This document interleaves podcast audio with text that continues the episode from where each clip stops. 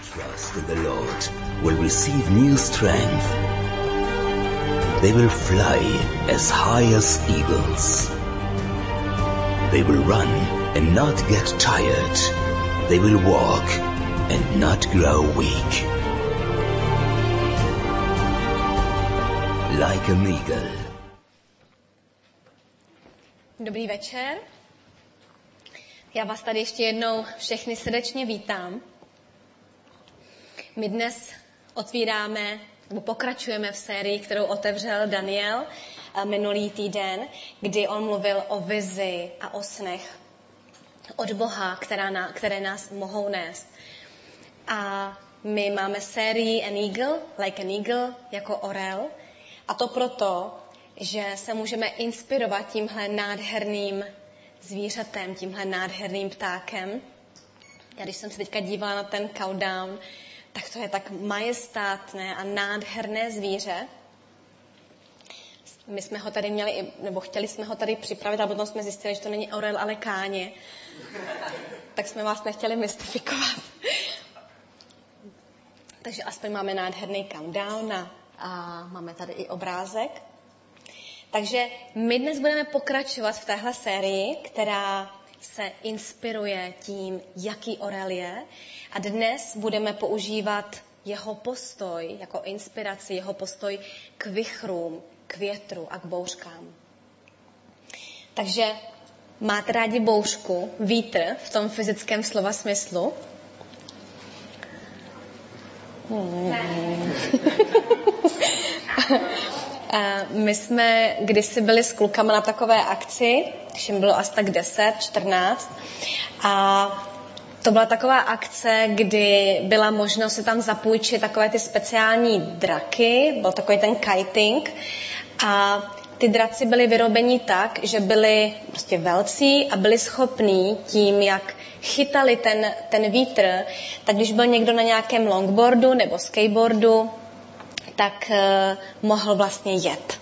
Takže nemusel se odrážet, nemusel ten člověk vyvíjet vlastní sílu, ale mohl se nechat unášet tím větrem. Takže uh, důležité bylo, aby mohli jet a mohli se posunout, tak potřebovali dostatek toho větru a dostatek té, toho vychru. A ať bouřky a vítr už máme rádi nebo ne, tak v tomhle případě to byl nezbytný nástroj k tomu, aby si kluci mohli užít tu zábavu a mohli se posunout. My jsme byli na takovém kopci, který se jmenuje Klepec, kousek od nás, a protože tam ten vítr chvíli byl a chvíli ne, tak chvilku si to kluci užili a chvíli ne. A my bychom možná i takovejhle vítr uvítali, pokud bychom třeba sportovali, pokud bychom dělali nějaký windsurfing nebo něco takového, tak bychom, si, tak, tak bychom takový vítr žádali a přáli si a užívali si ho. Ale co kdybychom mluvili o vychru a bouřce v přeneseném slova smyslu? Takže otázka druhá. Máme rádi situace vychru a bouří, kdy se všechno otřásá, kdy všechno padá a hrozí, že se všechno sesype? Bouře, kdy přichází těžkosti, problémy, Někdy je tak silná ta bouře, že prožíváme pocity zoufalství, deprese, strachu, úzkosti. A máme pocit, že náš život se ztrácí. Když takového oblobí někdy nastane, tak jsem slyšela jedno takové přísloví, a vím, že my zkazitelny nemluvíme zprostě, nepoužíváme zprostá slova, takže já jenom řeknu jenom půlku, ale které v tehdy v té situaci, když jsem takové bouři byla, tak mě přesně sedlo do té situace. Říkala jsem si jo a hrozně se mi to líbilo. Když se to se, tak se to se.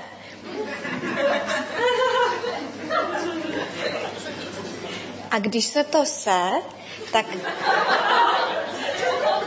tak přirozený člověk reaguje na takovouhle situaci takovými třemi běžnými způsoby. Nebo čtyřmi. A pátý je ten správný.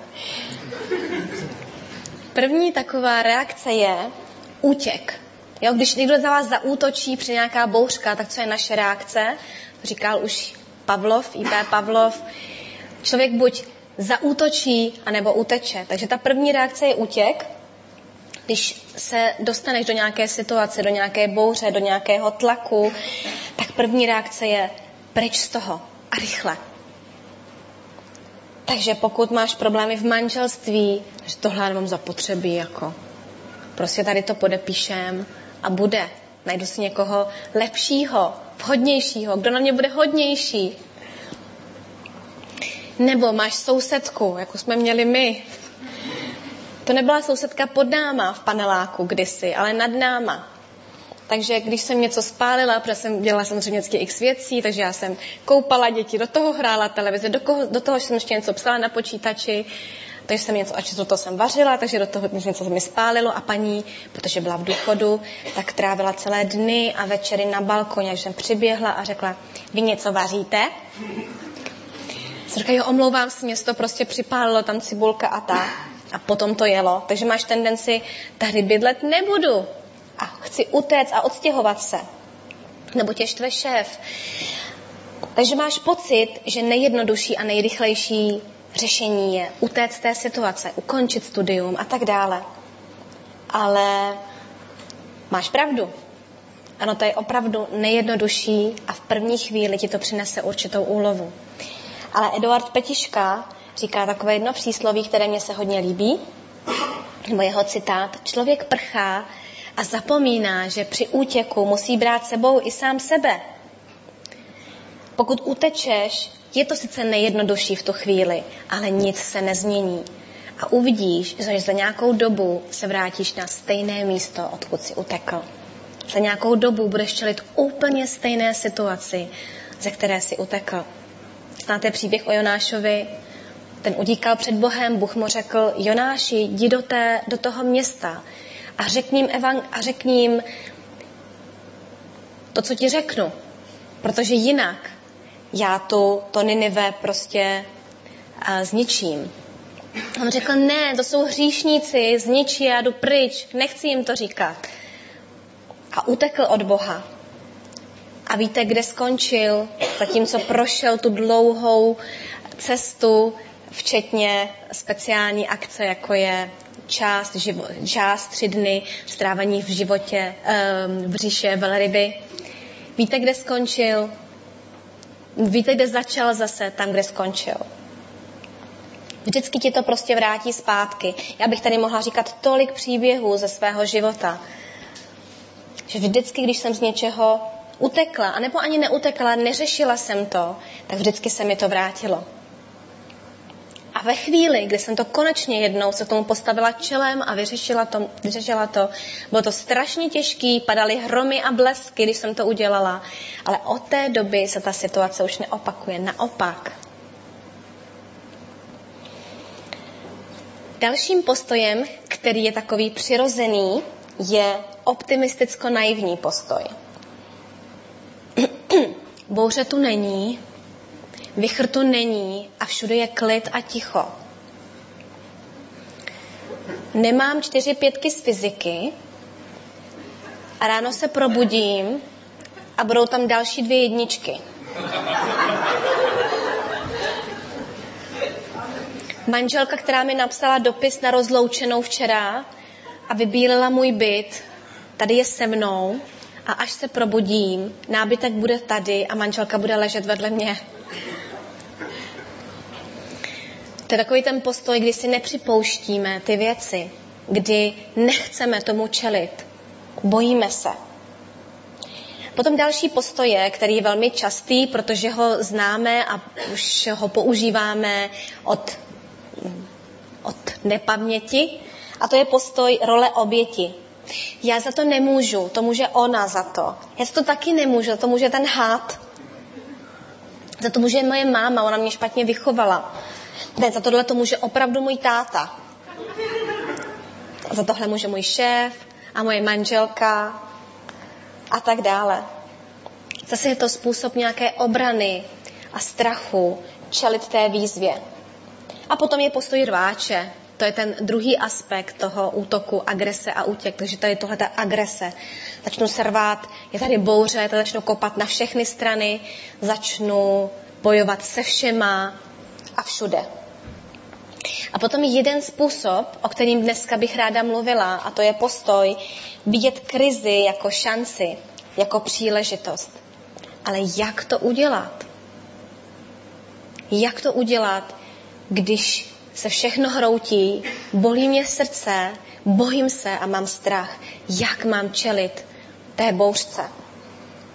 Takže pojďme si dnes ukázat, jakou inspiraci tedy si můžeme převzít od toho orla, jak on se staví k bouři. Indiáni v Kanadě přisuzovali orlovi sílu bouře, hromu a zemětřesení. A proč? Protože oni viděli, že orel létá v bouřkách, že on si je užíval, nabíral při nich sílu a energii. Orel se velice rád znáší ve velkých výškách, kde využívá teplých proudů k plachtění, čímž šetří energii potřebnou pro získání potravy. Zatímco kuře a jiná zvířata, když cítí bouřku, tak se tak utíkají, tak orel zbystří a tu bouřku naopak vítá, očekává ji, neutíká, naopak ji vyhledává, protože on ví, co se stane, když tou bouřkou projde. On ví, že v bouřce a po bouřce bude silnější. Takže jsou takové tři aspekty, tři body o orlovi. První je, že orel, tři fakta, miluje létání v bouřkách. Je silnější s bouřkou než bez ní. A létá výš s bouřkou než bez ní. Bych vám ráda přečetla jeden příběh, který se stal už před mnoha lety, v roce 2004.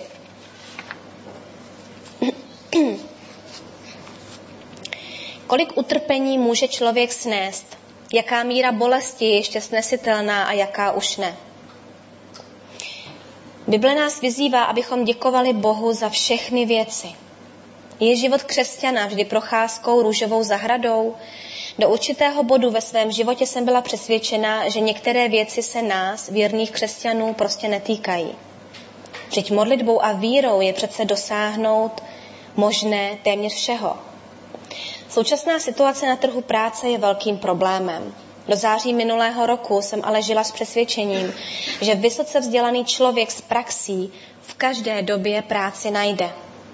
Toto přesvědčení, založené na vzdělání, okolnostech, bylo křehké a sesypalo se jako domeček z karet, když můj manžel nenašel práci ani po třech měsících, dokonce ani po čtyřech, ani po pěti. Naše finanční situace byla stále hrozivější. Bez pomocí rodiny a přátel bychom tuto situaci nemohli zvládnout. Dříve jsem se ostýchala dát někomu jen 100 korun, ale dnes vím, že velkou radostí a vyslyšenou modlitbou může být i 50 koruna. Jednou při rozhovoru s manželem padla věta, že je to hrozná škoda, ale dostalo se mi odpovědi, že to není škoda, ale škola. Ano, byla to škola důvěry v Boha.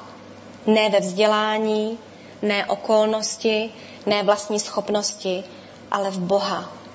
Vždyť vše je jen jeho milostí. Začala jsem vidět příběhy lidí, jako byl Job, David, Pavel a dalších úplně v jiném světle.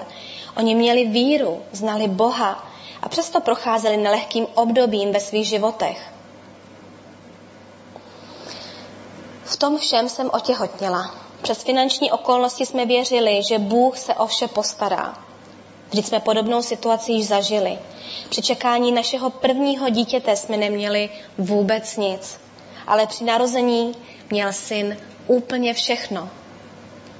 Byli jsme šťastní, tedy hlavně já. Určitě to bude vytoužená holčička.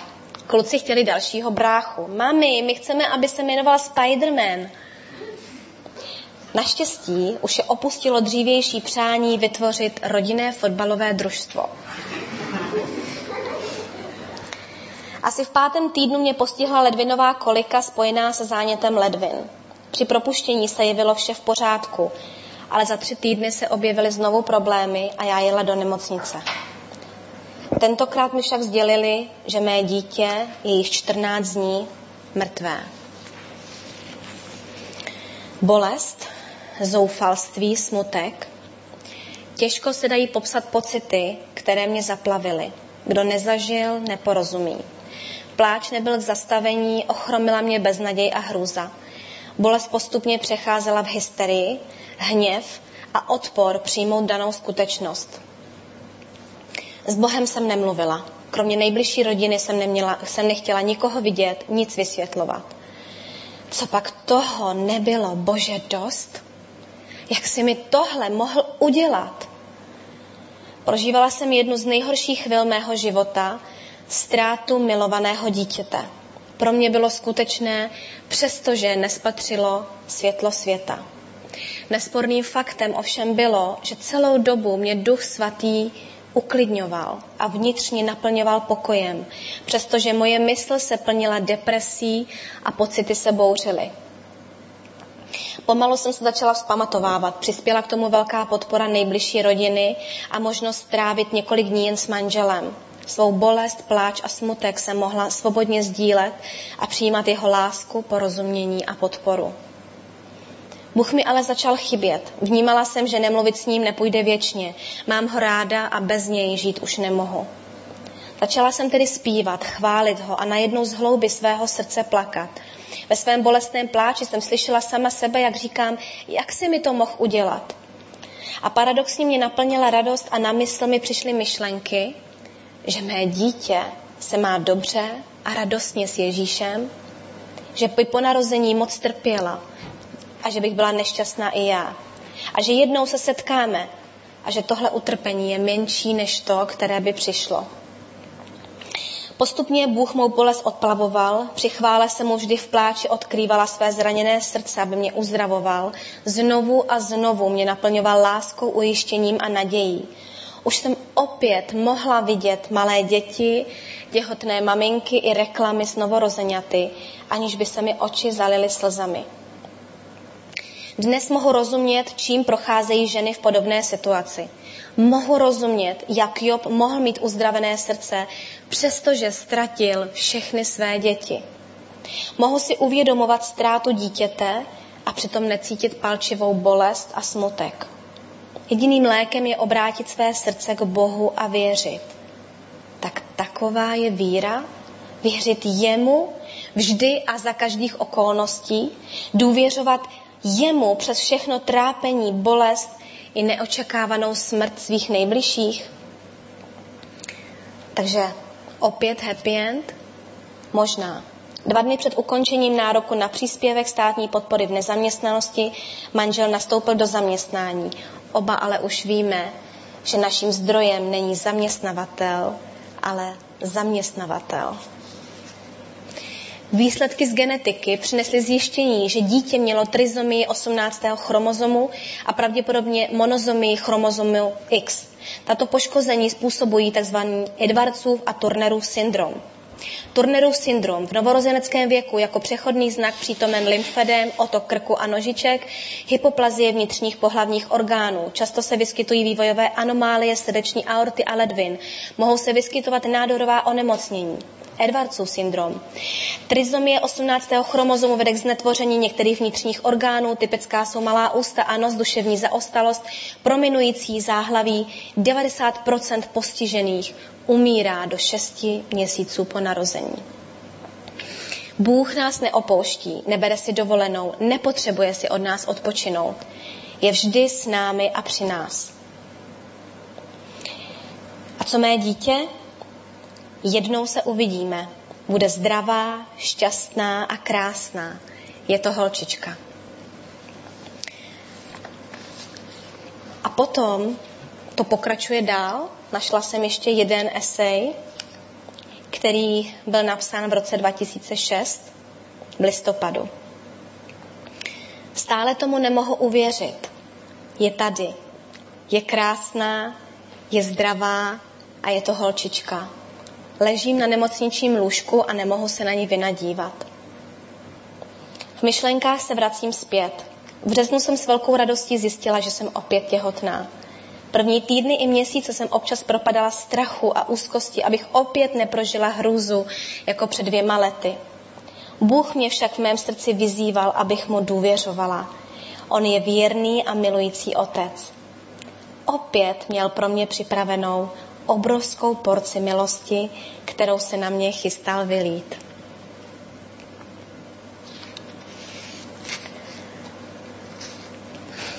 Tohle je esej, který jsem napsala před x lety.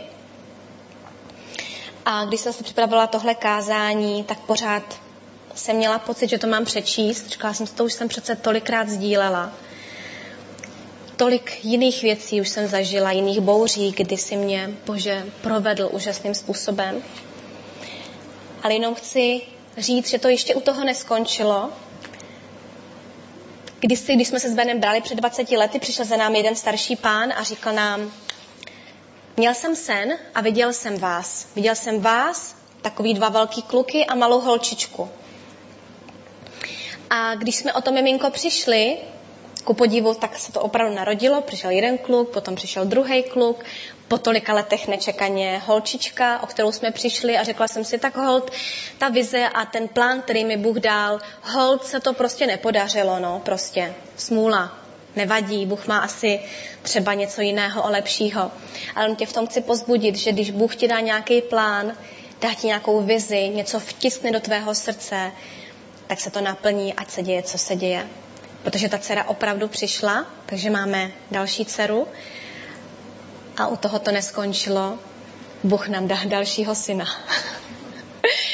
Takže když někdy přijde nějaké mínus ve tvém životě a to mínus je tak velký, že nevidíš přes něj, já ti můžu ujistit o tom, že Bůh přijde s křížem a dá tam to obrovské plus a ještě tě mnohem víc požehná.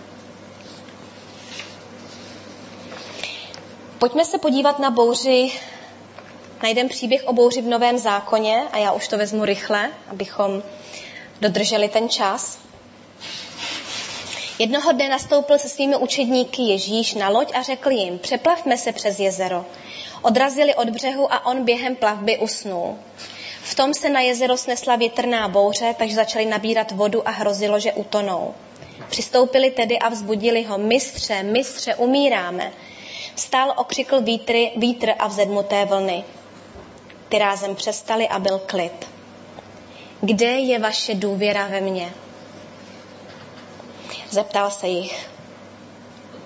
Zděšení a ohromení se pak ptali jeden druhého, kdo to vůbec je, že přikazuje i větru a vodám a poslouchají ho.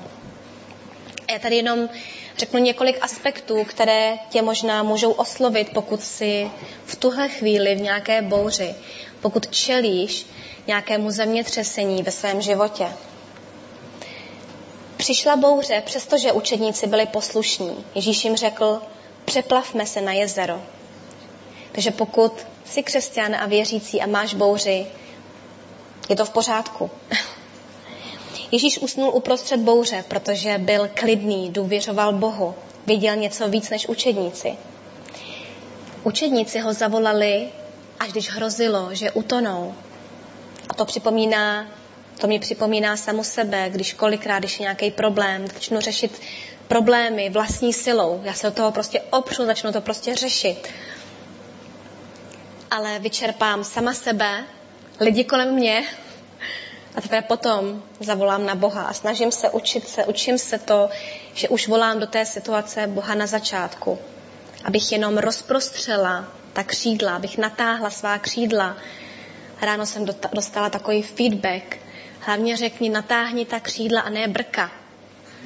Že natáhni ta křídla, ne brka. A nech se tím teplým proudem jenom unášet, protože Bůh má to řešení. Protože Ježíš má moc a kontrolu nad každou bouří tvého života, ať se zdá sebe horší, ať se zdá sebe těžší, ať se zdá sebe nemožnější. On má nad tím kontrolu. Oni řekli, i na takovouhle bouří má moc. Kdo to je ten Ježíš? On je mnohem víc, než si myslíš. Když ho zavolali, tak Ježíš byl okamžitě a důkladně, říká Amplified Bible, probuzený. A on tam celou dobu byl. Možná, že máš pocit, že Ježíš spí, já jsem tady, Ježíši, kde jsi? Ale on tam pořád je na té loďce s tebou, neutekl. On je dobrý pastýř, je tam s tebou. Jenom Musíš k němu zavolat a pustit ho do té situace. A poslední věc, a to je ten aspekt, kterému se pořád vracím, že učedníci byli mnohem silnější po téhle bouři. Proč si to myslím? Protože hned v další kapitole Ježíš jim dal moc nad démony, dal jim moc uzdravovat nemoci a vyslal je. Ta bouře byla jeden, jeden z těch procesů, kdy oni se měli něco naučit, aby mohli výjít a dělat to, k čemu byli povolaní. Když to nám říká, že když projdeš svojí bouří, budeš moci pomáhat dalším lidem v bouři. Budeš je moci pozbuzovat, potěšovat a ujišťovat, že tou bouří taky projdou, protože ty si tou bouří prošel. Že Ježíš ti pomohl, že tvou bouři Ježíš uklidnil a on se nemění a to, co udělá pro tebe, udělal, udělá i pro ostatní. Takže Orel chtěl být silnější než dřív, proto jde do té bouře. Přestože ostatní domácí zvířata nebo kuřata si můžou říkat, to je magor. Stejně jako si to mohou říkat o lidech z tohohle videa, pojďme se podívat.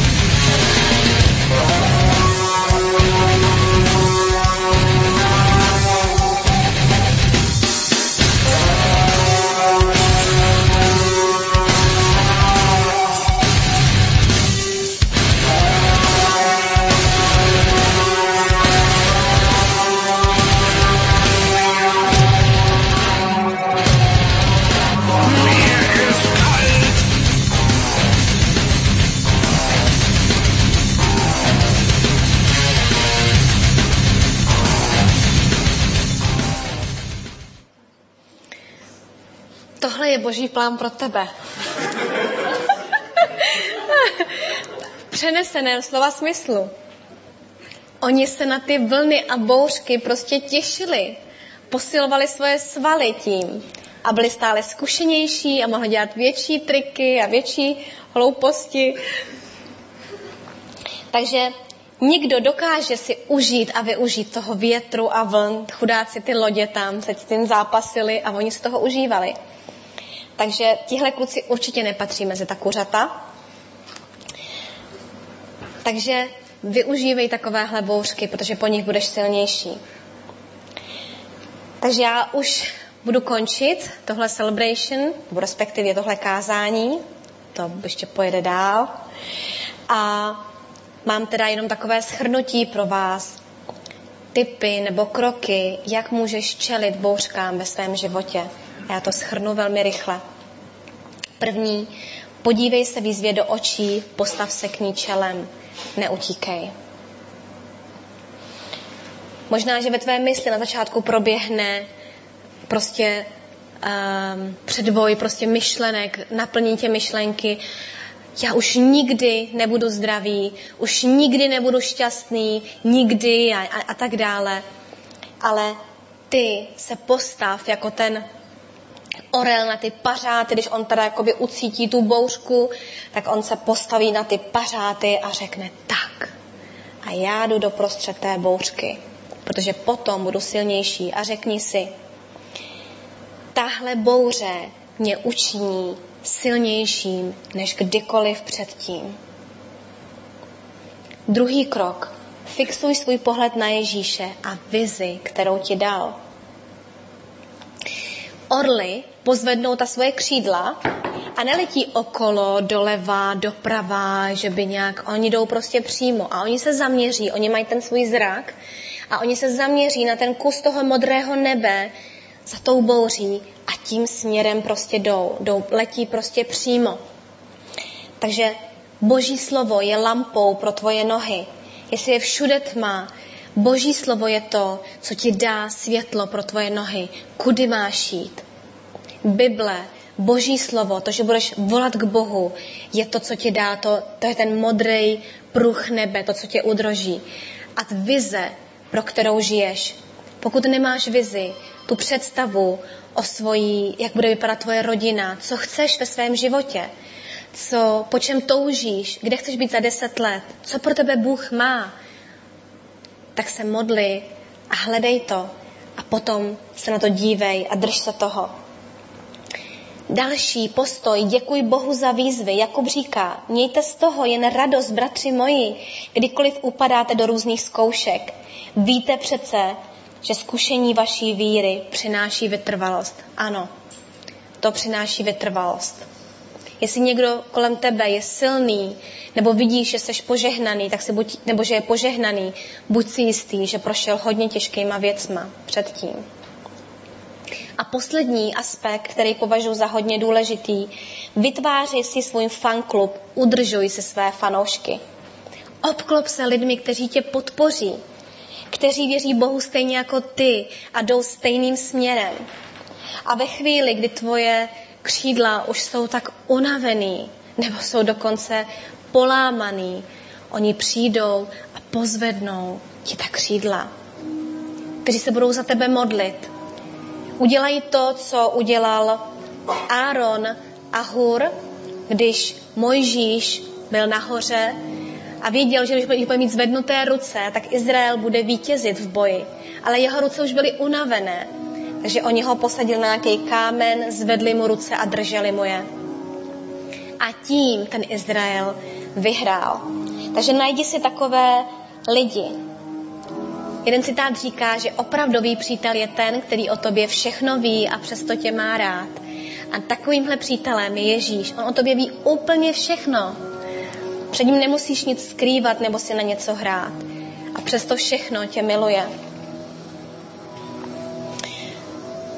A jenom takové krátké slovo, abych tě pozbudila v tom, aby ses opravdu vytvořil a, a udržoval vztahy s lidmi na svém workshopu, ve svém týmu.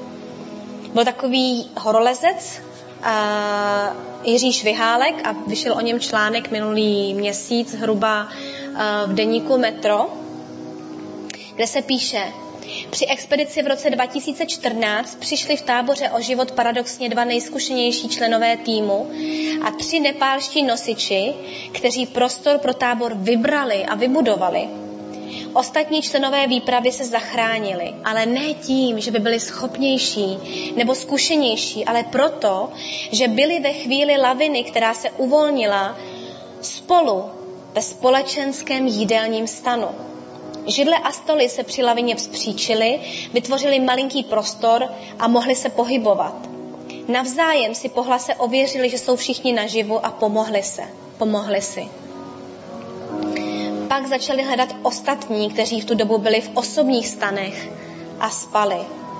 Bohužel všichni, kteří byli sami ve svých stanech, nepřežili.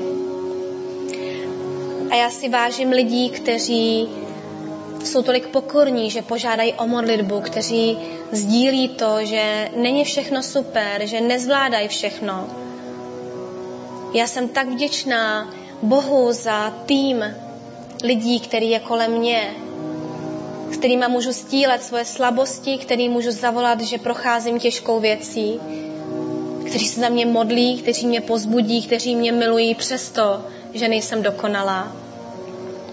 Jsem vděčná za svoji rodinu, za svého manžela, za svoji kamarádku duchovní, která o mě všechno ví a přesto mě má ráda. V tuhle chvíli se za mě modlí, před každým kázáním se za mě modlí. A to jsou lidi, kteří ti pomůžou zvednout tvoje křídla, i když jsou slabá, aby si mohla roztáhnout a projít tou bouří. Bych vás ráda vyzvala, abyste si teď stoupli a pokud čelíš takovéhle situaci, pojďme se společně modlit.